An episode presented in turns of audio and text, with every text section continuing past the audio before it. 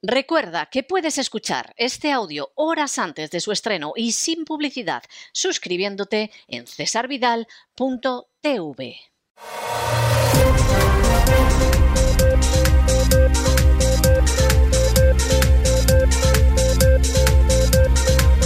Las noticias del día. Estamos de regreso y estamos de regreso después de ese editorial, uno de los clásicos del programa La Voz, que ya saben que de vez en cuando recuerda efemérides muy importantes que está relacionado con la Navidad. Es fechas de Navidades, es días de Navidades, es días de celebración. Estamos ya muy cerquita del fin de año y del inicio del año 2022 y queremos desearles felicidad. No solamente queremos desearles felicidad, queremos hacerles un regalo. Y es que hoy comenzamos nuestro boletín informativo con una buena noticia. La agencia literaria The Augustine Agency ha creado un premio literario en la categoría de novela cristiana, un premio en el que en principio los moderadores de los grupos del Club de Lectura de César Vidal van a elegir a los finalistas que se presenten. Esa gente de los clubes de lectura seleccionará las mejores obras y finalmente quien ahora se dirige a ustedes será la persona que elegirá al ganador. El ganador verá cómo su obra es publicada en la editorial que depende de The Augustine Agency y recibirá un premio de $1,000. Aparte de que, por supuesto, se le entregará un certificado del premio firmado por quien ahora se dirige a ustedes y que será entrevistado en este programa de La Voz.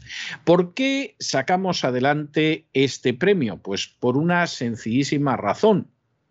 Porque la intención que nosotros tenemos en estos momentos es poder impulsar la literatura, poder impulsar una literatura que tenga una cosmovisión cristiana, poder impulsar una literatura que tenga una cosmovisión cristiana y que además sea escrita en español, y poderla impulsar no solo a aquel lado del Atlántico donde yo vi la primera luz, sino de manera muy importante a este lado del Atlántico, donde el español, por supuesto, es la lengua al sur del Río Grande, pero se expande con una enorme fuerza también al norte del Río Grande.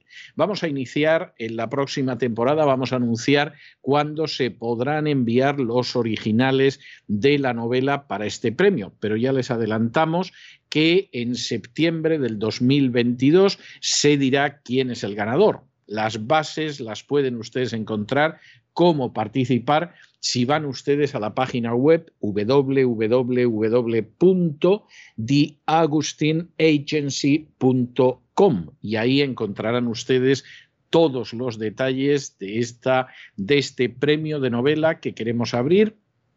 Un premio de novela que, insistimos, pretende abrir a nuevos creadores, sobre todo, la posibilidad de escribir en español, de escribir en el mundo hispanoparlante a uno y otro lado del Atlántico y de escribir además novela que presente una cosmovisión cristiana. Era uno de los regalos de Navidad que quisiéramos hacerles, aunque ustedes saben que también pretendemos regalarles nuestro tiempo, y aunque el programa de Radio La Voz descansa durante las próximas semanas, hasta que regrese el día 10 de enero, Dios mediante. Sin embargo, seguiremos encontrándonos en CesarVidal.tv y también en los posts más espaciados que aparecerán en CesarVidal.com.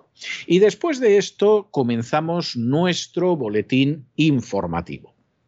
Y comenzamos nuestro boletín informativo, como siempre, en España, y con una noticia enormemente importante. Es que, aunque hubiéramos querido, no hubiéramos podido crear una noticia tan relevante como esta.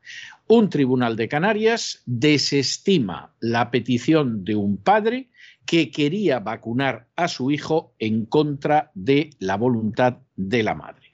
Hay casos, nos hemos hecho eco de ellos en más de una ocasión, en que efectivamente en un matrimonio hay una discrepancia sobre el hecho de si se debe o no se debe vacunar a un niño, y en este caso concreto había una discrepancia entre el padre, que consideraba que sí, y la madre, que consideraba que no.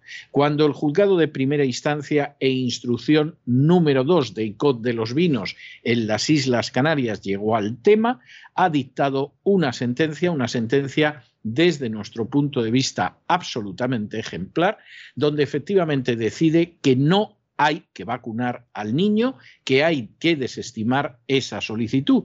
Y lo hace además apelando a argumentos que son de una enorme seriedad, como es, por ejemplo, el peligro que representa la vacuna y, sobre todo, el porcentaje verdaderamente ínfimo, casi ridículo, de niños que enferman como consecuencia del coronavirus o que han podido llegar a morir. Utilizando cifras oficiales, la juez muestra cómo realmente el número de niños es un número muy reducido y además estamos hablando de niños que no sabemos si murieron realmente de coronavirus o con coronavirus, porque muchos de ellos, los pobres, tenían otro tipo de dolencias. Demuestra cómo además el número de niños hospitalizados es verdaderamente ridículo, estamos hablando de un 0.002 en el caso de las hospitalizaciones, de un 0.0002 en el caso de las muertes, y en ese sentido considera que efectivamente los datos que hay sobre consecuencias negativas de las vacunas, sobre riesgos de las vacunas, sobre casos en que se ha producido la muerte por las vacunas y apelando a casos de tratamientos médicos previos que se han dado en España, no se puede obligar a la vacunación del niño y efectivamente esta es una resolución que, insistimos, merece la pena leerla porque es absolutamente ejemplar. En fin, examinamos estas y otras noticias que les afectan con la ayuda inestimable de María Jesús Alfaya. María Jesús, muy buenas noches. Muy buenas noches, César. Muy buenas noches a todos los oyentes de La Voz. Hoy comenzamos este espacio con una buena noticia. La agencia literaria The Augustine Agency ha creado un concurso en el que se premiará a un escritor en la categoría de novela cristiana. Los moderadores del Club de Lectura de César Vidal elegirán a los finalistas. El Club de Lectura enviará las mejores obras y don César Vidal elegirá al ganador. El ganador recibirá por parte de Augustine Agency lo siguiente: $1.000, un certificado firmado por don César Vidal. También el ganador será entrevistado en este programa, La Voz. Incluiremos la noticia en nuestro espacio informativo, las noticias del día, y la agencia también incluirá en su boletín de noticias. Y sobre todo existe la posibilidad de que la agencia publique esta obra. Si es publicada, la novela llevará el sello del premio en la portada del libro. El ganador se anunciará en el programa La Voz al iniciar la próxima temporada en septiembre del año 2022. ¿Qué debes hacer para participar? Ve a la página www.theaugustineagency.com. Ahí están todos los detalles. theaugustineagency.com. Y también en la página www.lavozcesarvidal tendrás un apartado, un banner, en el que puedes acceder a toda esta información. Una jueza de Canarias ha desestimado la petición de un padre que quería vacunar a su hijo en contra de la voluntad de la madre. El juzgado de primera instancia, instrucción número 2 de Icod de los Vinos, en las Islas Canarias, explicaba en la sentencia cómo el padre presentó un escrito el pasado mes de septiembre en el que indicaba que la madre de su hijo menor no está conforme con que se le inocule la vacuna del COVID-19 y que él no comparte dicho criterio por considerarlo perjudicial para la salud de su hijo. A dicha solicitud no acompañó ningún informe médico ni ningún documento que sustentara la solicitud, únicamente adjuntaba el burofax enviado por la madre en el que argumentaba las razones por las que se opone a que se le suministre a su hijo la vacuna. También el certificado de nacimiento del hijo y la sentencia de divorcio, esto es lo que adjuntaba el padre. En este sentido, el auto pone de relieve que la progenitora, por su parte, sí aportaba, con anterioridad al acto de la vista, abundante documentación médica y científica sobre la vacuna, de la que se ha dado traslado a las demás partes. También explican que por parte del progenitor y del Ministerio Fiscal no aportan ni proponen ninguna prueba, salvo el interrogatorio de ambos progenitores. Además, explican que se ha dado audiencia al menor que ha manifestado que desea vacunarse, principalmente porque considera que si se suministra la vacuna es porque es confiable y porque considera que los no vacunados lo pasan peor al contraer el virus. Como ven, esta es la información que meten a través de las redes sociales, los medios de comunicación, los gobiernos. Seguimos con esta sentencia. Los argumentos del padre para que se le suministre la vacuna a su hijo menor de edad se basan en que entiende que es lo mejor para su hijo, porque considera que la vacuna del COVID es buena y le va a proteger, mientras que los argumentos de la madre para oponerse a que se le suministre la referida vacuna se basan en el principio de prudencia, en que se desconocen también los efectos de la vacuna a medio y largo plazo, ya que los ensayos clínicos no han terminado. Y la resolución de la jueza ha sido la siguiente. Les leemos. Debo desestimar y desestimo la solicitud formulada por el padre del niño en el sentido de atribuir a la madre la facultad de decidir sobre la inoculación de la vacuna del COVID respecto al hijo menor de ambos, siendo que dicha facultad se confiere por el periodo de 2 años a contar desde el dictado de la presente resolución, que es el plazo máximo por el que se puede atribuir. Notifíquese la presente resolución a las partes y al Ministerio Fiscal, haciéndole saber que contra la misma cabe la interposición de recurso de apelación en ambos efectos ante este juzgado en el plazo de 20 días siguientes a contar desde la siguiente notificación. Y continuamos con el coronavirus y continuamos con una situación que verdaderamente es de esos datos estadísticos que provocan auténticamente una sensación de estupor, porque parece que encajan muy mal, que casan muy mal con la propaganda oficial de los medios de comunicación.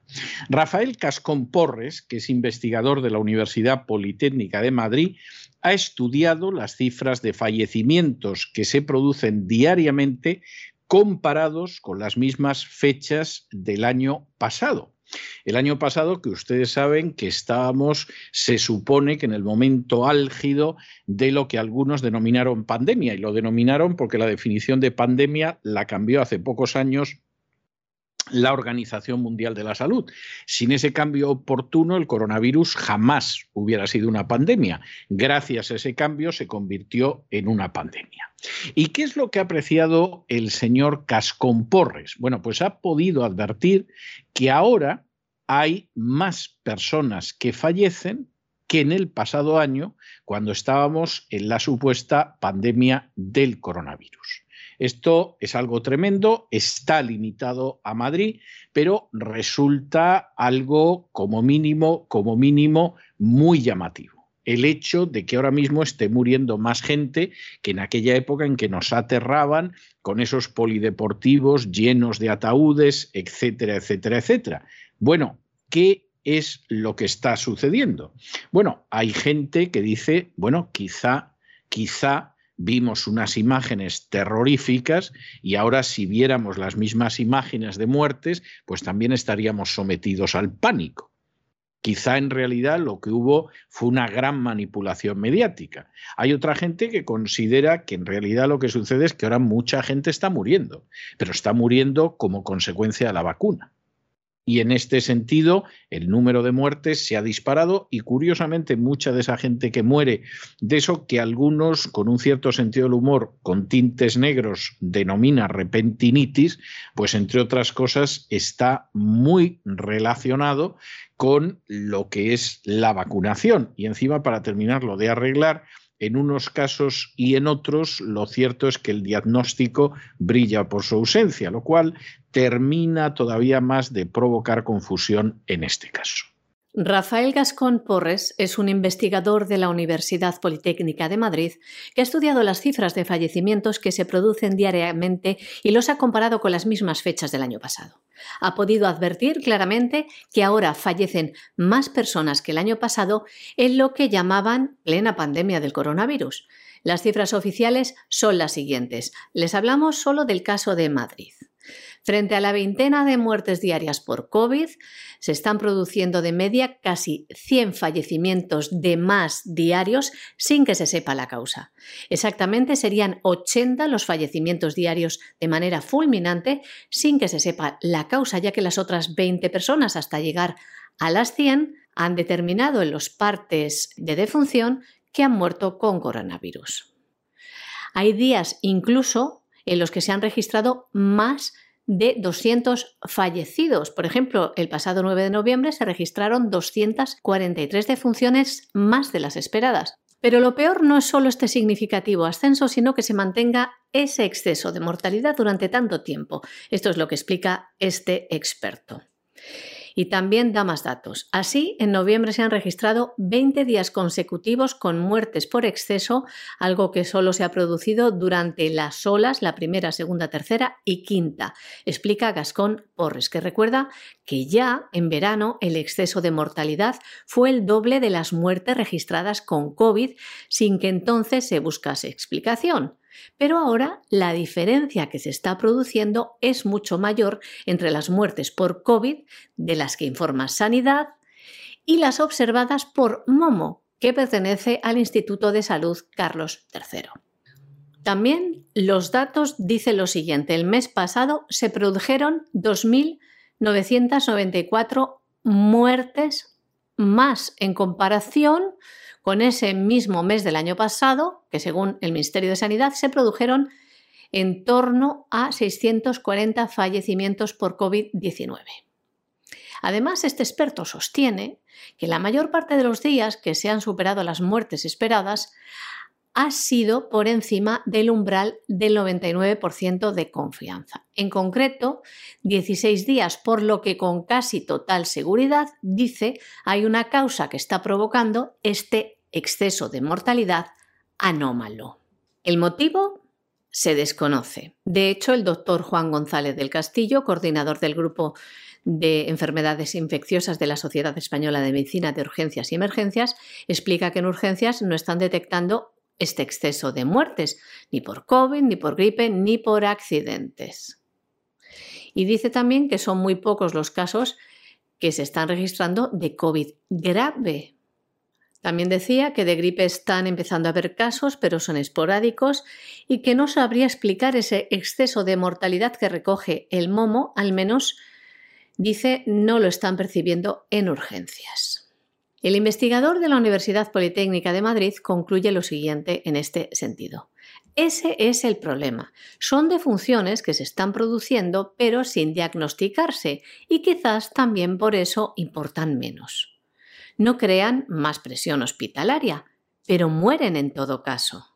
Gascón Porres entiende que otra opción puede ser que estén falleciendo enfermos crónicos, que una parte se deba al COVID y que pudiera haber entonces un infradiagnóstico o que pueda deberse a un error en el propio informe que arroje más muertes de las que se producen.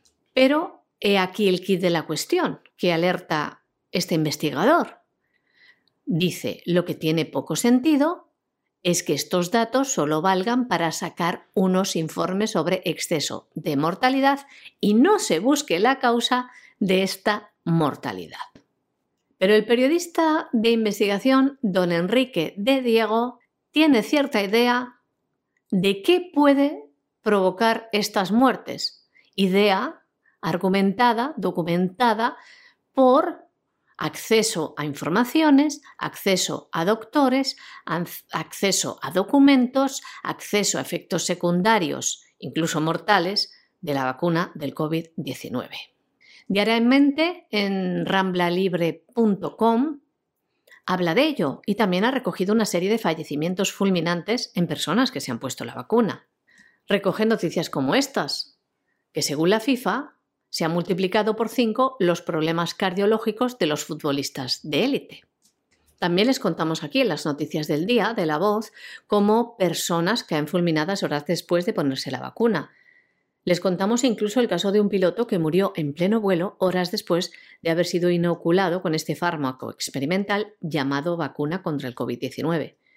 Y todos conocemos casos cercanos que nos cuentan de personas totalmente sanas que murieron tras ponerse la vacuna, o personas que están muriendo con la pauta completa de vacunación. ¿De qué mueren estas personas? Don Enrique de Diego se hace esta pregunta en su último libro titulado Repentinitis. En él les explica todo esto con testimonios de expertos. Y en este libro ha recopilado también 100 historias de muertos por repentinitis, personas sanas antes de vacunarse. Vamos a escuchar a don Enrique de Diego. La repentinitis es la plaga actual por la que caen fulminadas las personas a consecuencia de la mal llamada vacuna, del pinchazo, del veneno de muerte. Hay 100 muertos en Madrid, más que el año pasado, lo cual significa que en España puede haber 1000 muertos cada día en toda España por repentinitis. No se reconoce, no se dice. He pretendido romper la conjura del silencio y lo voy a conseguir, porque es fundamental plantar cara al plan diabólico premeditado para eliminar población y para evitar que maten y esterilicen a los niños y consigan la extinción de la humanidad. Repentinitis es el último libro de Enrique de Diego, que está arrasando en Amazon y en www.lulu.com. Cualquier parecido con la realidad no es pura coincidencia. Les recordamos también que en este programa ya les advertimos que esto iba a pasar, que iba a morir más gente. No lo dijimos nosotros, lo decía la doctora María José Martínez Albarracín, que decía que después de la vacunación, a partir de octubre, habría más muertes provocadas por las vacunas. Como nos explicaba, estas supuestas vacunas que inyectan en el cuerpo la proteína spike que se aloja en los órganos vitales, como el corazón, donde hay gran cantidad de células AD2, pues ¿qué pasa? El sistema inmunológico considera a este órgano un enemigo. Les invitamos, si no la han escuchado, que escuchen la entrevista que le hicimos a la doctora María José Martínez Albarracín en este programa, en las noticias del día, el pasado 21 de junio de este año. ¿Por qué no se hacen una pregunta? Si en plena pandemia llenaban los informativos con el número de muertos diarios y Pedro Simón desde el gobierno salía a alertar y alarmar sobre esto y decía que supuestamente habían muerto por coronavirus, ahora, con esta subida exponencial de número de muertes, ¿por qué no salen a contarlo? ¿Por qué no dan el parte diario? ¿Por qué las televisiones no dan estas cifras de muertos todos los días? ¿Por qué no se preguntan la causa o se investiga? ¿Por qué no les hablan de las personas con pauta completa de vacunación que están falleciendo? ¿De qué mueren estas personas? ¿No les importan a nadie? ¿No interesan estas muertes ahora? ¿No se registran? ¿No se hacen autopsias? Como ha acuñado don Enrique de Diego en su libro, ¿son muertes por repentinitis? Nos vamos a Hispanoamérica, y nos vamos a Hispanoamérica porque el coordinador de la Oficina de Contraterrorismo de Estados Unidos, John T. Godfrey, ha presentado un informe en el cual señala que hay una multitud de organizaciones terroristas en Hispanoamérica. Esto, en principio, bueno, pues se puede aceptar, se puede no aceptar, etcétera, etcétera, pero desde luego no deja de ser curioso. Y no deja de ser curioso porque en estos momentos la administración de Joe Biden está insistiendo, por ejemplo, en sacar a las FARC, una de las más añosas organizaciones terroristas que hay en Hispanoamérica, de la lista de organizaciones terroristas. Insistimos, no deja de ser peculiar. Por un lado está la política de la Casa Blanca casi decidida a afirmar que no existe ningún tipo de terrorismo en Hispanoamérica, y por otro lado está el coordinador de la Oficina de Contraterrorismo de Estados Unidos diciendo exactamente todo lo contrario, que lo que hay es una proliferación de organizaciones terroristas actuando en Hispanoamérica. La verdad es que no es muy fácil trazar la línea con claridad, porque además algunas de estas organizaciones, es el caso del ELN, del Ejército de Liberación Nacional Colombiano, es el caso de las FARC, etcétera. Bueno, uno no sabe muy bien si ya están en el terrorismo o están meramente en el crimen organizado. Y efectivamente el hecho de que se dediquen al secuestro, al tráfico de drogas, a los ataques contra las instituciones, etcétera, te dejan con la duda de dónde están exactamente. Pero no deja de ser llamativo que la institución que se encarga de monitorear a los grupos terroristas tenga una opinión sobre el tema que desde luego no es ni lejanamente la de la Casa Blanca. El coordinador de la Oficina de Contraterrorismo de los Estados Unidos, John T. Godfrey, ha presentado un informe en el que alertan sobre la presencia de numerosas organizaciones terroristas en Latinoamérica. En este informe hacen un balance anual de la eficacia de las acciones internacionales y en particular de las realizadas por Estados Unidos en este sentido.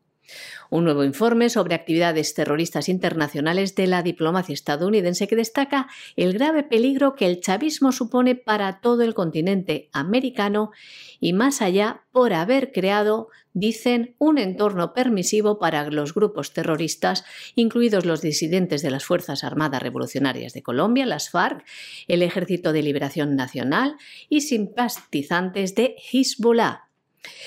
Venezuela, dicen, corre el riesgo de convertirse en un estado fallido debido al enfrentamiento de esas facciones terroristas. Este informe asegura que, dada la creciente escasez de recursos, hubo una mayor confrontación entre el Ejército de Liberación Nacional y los disidentes de las FARC y también las fuerzas gubernamentales controladas por el régimen. Indican también que el Ejército de Liberación Nacional Colombiano es una organización terrorista extranjera que siguen considerando preocupante por la violencia que provocan continuamente por el tráfico de drogas, el secuestro y los ataques a funcionarios. Y les damos otra buena noticia. No es que lo hubiéramos pretendido, pero realmente es así.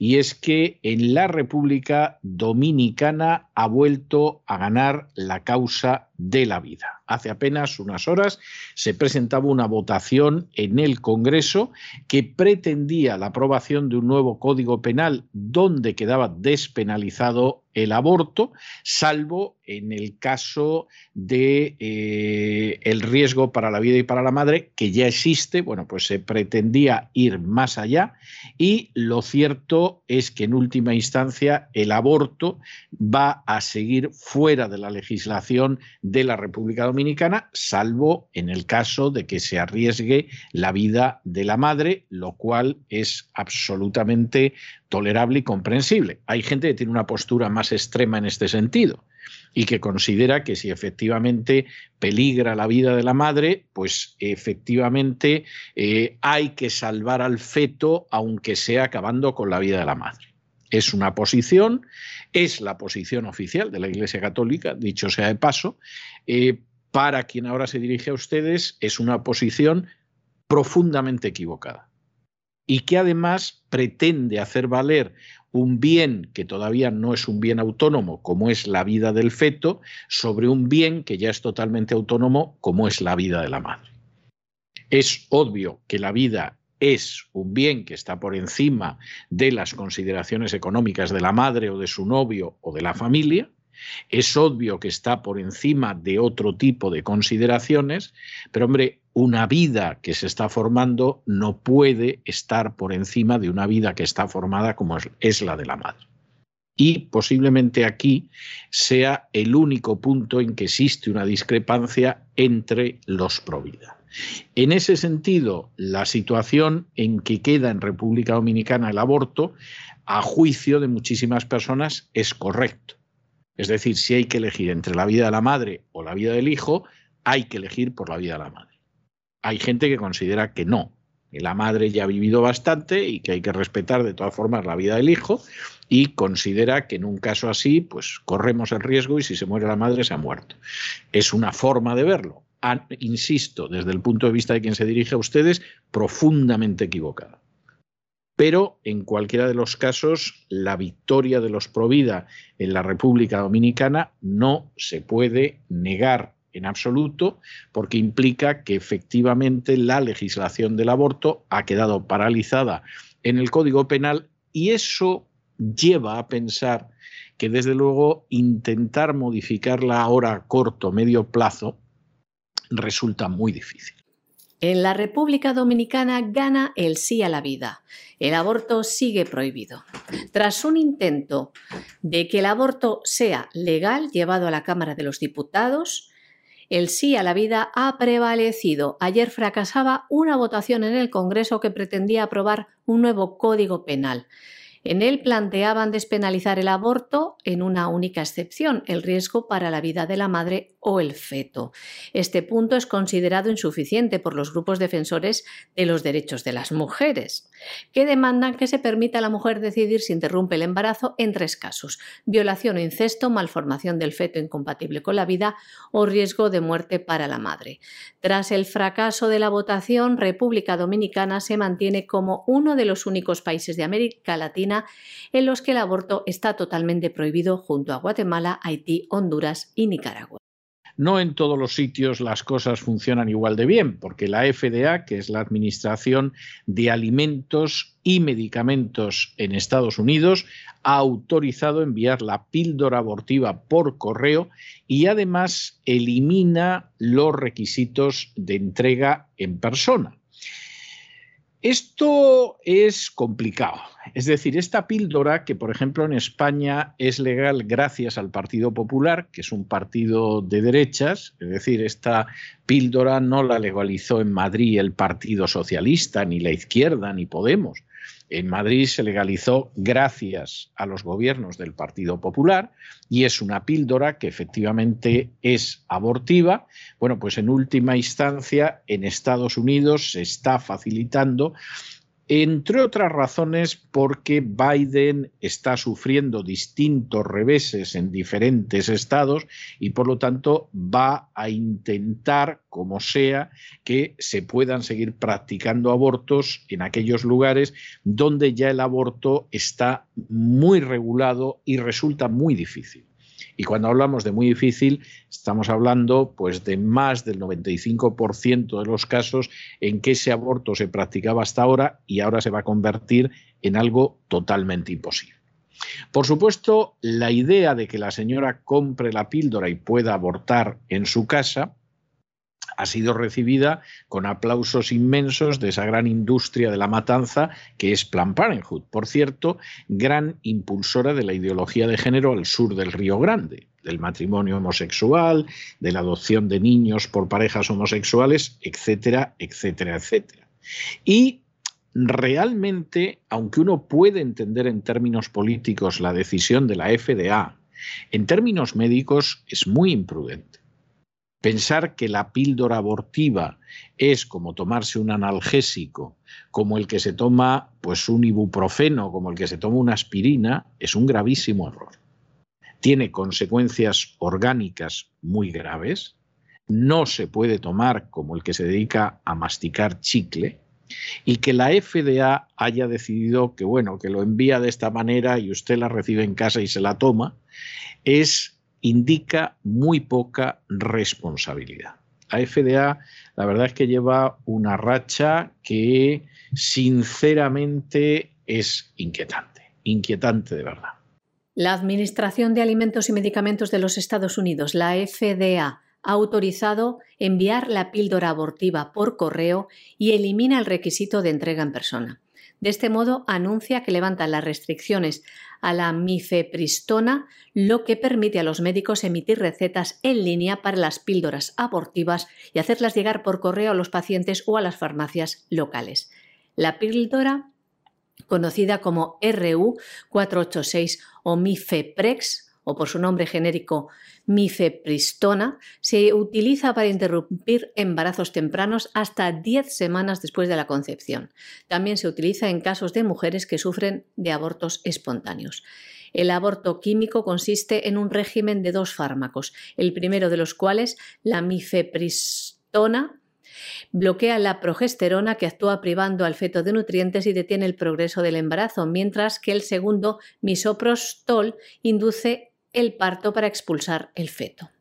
Desde la aprobación de la mifepristona por parte de la FDA en el año 2000, la agencia exige que el medicamento sea dispensado físicamente por un médico y que las pacientes lo reciban en persona. Este requisito fue levantado temporalmente a principios del año 2021 por la FDA bajo la administración Biden, que dio como motivo la pandemia del COVID-19 para hacerlo. El cambio de norma de la FDA hace que ese cambio temporal sea permanente, permitiendo, como les contamos, a las mujeres tener consultas de atención médica por telemedicina y recibir las píldoras por correo a través de prescriptores certificados o farmacias. En la actualidad, 19 estados de Estados Unidos cuentan con leyes que prohíben las consultas de telemedicina o el envío por correo de píldoras abortivas, y estas superan las normas de la FDA, estas leyes, evidentemente. Ante esta noticia, como no, los de la cultura de la muerte, como Planned Parenthood y la Unión Americana de Libertades Civiles, han elogiado el cambio de la FDA y han dicho que el requisito de dispensación en persona era una restricción médicamente innecesaria. Por su parte, los organizadores pro vida han quedado atónitos con esta orden y además advierten de los peligros para la mujer que tiene tomar este químico, ya que en muchos casos produce complicaciones. Bueno, y esta sí es que es conmovedora. Facebook alerta de que puede haber hasta 50.000 personas que son objeto de vigilancia y que incluirían periodistas, disidentes, críticos de regímenes autoritarios, parientes de opositores y activistas de derechos humanos. 50.000 personas vigiladas en Facebook. Oigan, es una buena noticia porque hay quienes habríamos pensado que había decenas de millones de personas vigiladas en Facebook. Esto es como el famoso chiste de los funcionarios en España van a trabajar 8 horas al día, 7 horas al día. Y de pronto la gente dice, hombre, fantástico, van a trabajar 7 horas porque antes, vamos, no sabemos si trabajaban siquiera 2. Bueno, pues aquí sucede lo mismo. Que hay 50.000 personas que están vigiladas en Facebook. ¡Qué buena noticia! No son decenas de millones, no son centenares de millones, solo son 50.000 personas, en las que, dicho sea de paso, un servidor de ustedes se ve incluido en varias de las categorías, salvo lo de pariente de opositores. El resto de las categorías son categorías que le aplican y le gustaría que se publicara un listado, a ver si está en ese listado de los 50.000, porque verdaderamente cada vez que le incluyen en un listado es desastroso. O es un régimen que persigue a periodistas y que advierte que no tiene que entrar ahí, o es la picota pública que crean determinados sicarios, en fin, son cosas de este tipo. Por una vez le gustaría ver si está en ese listado o no está en ese listado.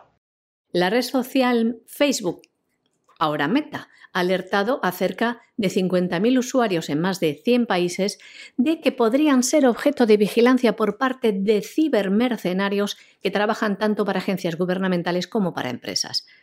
Meta aseguró en un comunicado que avisó a todas esas personas de que sospechaba que estaban siendo objeto de estas acciones mediante un sistema que la compañía lanzó en el año 2015.